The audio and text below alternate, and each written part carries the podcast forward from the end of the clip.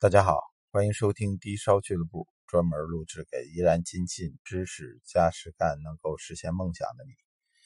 呃，还是坚持那个之前的原则啊，这个咱们没去过的地儿不跟人胡侃，没见过的东西不跟人胡说。呃，坚持实事求是这么一原则，继续跟大家伙聊这个瑞丽的，呃，得改成寻宝之旅了，因为我之前上午那个聊那。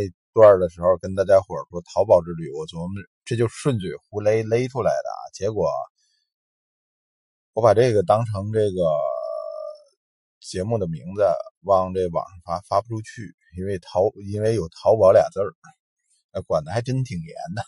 咱们继续寻咱的宝，咱不管它管的严不严严啊。瑞丽的这个珠宝节呀，上面摆放着大量大量的这个。翡翠成品，呃，A 货也有，B 货也有，甚至这个除了 B、C 货以外，还有一些特色产品，比如说我之前在翡翠那个领域里面跟大家伙聊过的这个烧红，这烧红啊是瑞丽的一大特色，哎，非常非常多。另外啊，它这块出现一个状况是什么呀？大量的东西不是他这块做的，并不是这些缅甸人现场从你这块做出来的，而是。有这个很多东西都是串货串来的，从其他的这个一些翡翠的这个产地给弄来的。呃，瑞丽有什么优势呢？就是它的种很多，它的翡翠啊非常非常丰富。呃，它与其他的那几个翡翠市场不太一样。我我们接下来会聊这个其他的几个翡翠行业的这个市场啊。呃，其他几个市场大多数各具特色，就是我这块主要做镯子。是吧？我就以镯子、镯子芯儿、镯子边儿为主体，我其他东西不怎么做。我维持的价位是一个什么什么档次，而他维持的价位是一什么什么档次。那么瑞丽啊，就非常的参差不齐。高货有这种满色高冰，这个正经八百的这种好镯子、好单面那低货也有那种特别次、特别次的砖头料，非常非常普遍。如果你逛瑞丽市场的话，我建议啊，多逛少买。另外啊，这个，嗯，如果可行的话，穿身跟当地人接近一点的衣服，不是也让你去穿这拢基啊，就是跟云南当地人有点接近点的衣服，别太显得自己是个游客。然后呢，剩下一个就是别瞎搭价。尤其是我跟大家伙说过的这种罗兴亚，不要跟人家下搭讪、下下单价。一个人，呃，卖你一件东西，接下来就可能围着你二十个、三十个小伙子、老爷子，是吧？你连走都走不了。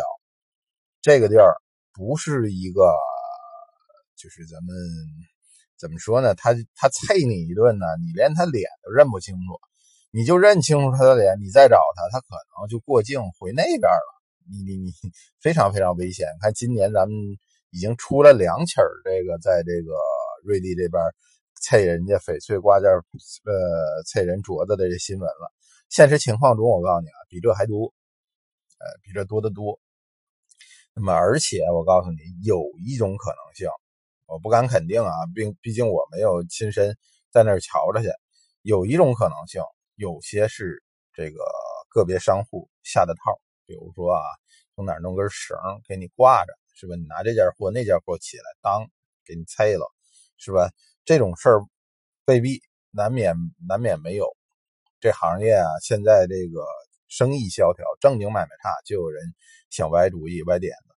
那么除了这瑞丽以外啊，你不要光在瑞丽逛悠，有空啊，你可以去这个瑞丽下面那个接近最接近这个中缅口岸的这个解告去看一看。这姐告，呃，这哪俩字呢？姐姐的姐，呃，告诉的告，我印象中是这俩字啊。反正是姐姐的姐是肯定的。反正这个在那一带啊，叫姐这姐那的地儿特多啊。呃，这个解告这个地儿啊，也有一大片翡翠市场。那么它的与瑞丽市区有啥不同呢？它这儿正经八百做这个翡翠赌石的生意人有不老少。甚至很多瑞丽当地的人都去解告去赌块石头。除了这个特点以外，解告就是离国门近，有空你可以到国门边上去拍个照、留个合影，是吧？这也是个小特色。那么，解告貌似比这个瑞丽还要更接近这个原产地，呃，而且解告有很多东西吧，是一般好多市场上不常见的，比如说一些。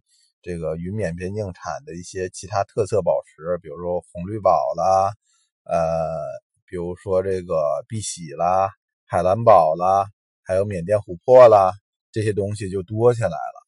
呃，解告这个地儿，反正有的逛，可以逛一逛、看一看，呃，挺有特色的。之前啊，我跟大家伙在翡翠那个章节里面聊的很多内容，也都是亲身在解告所经历的。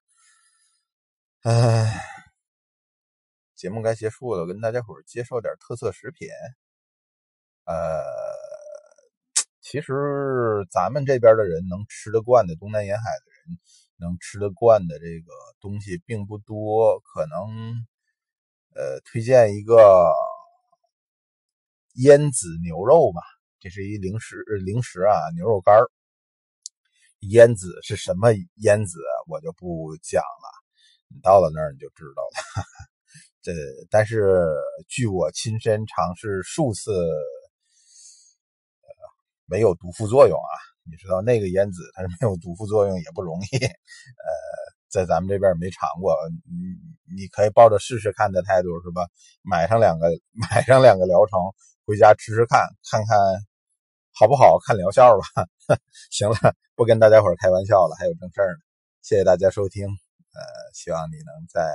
瑞丽淘着自己心仪的翡翠饰品，再见。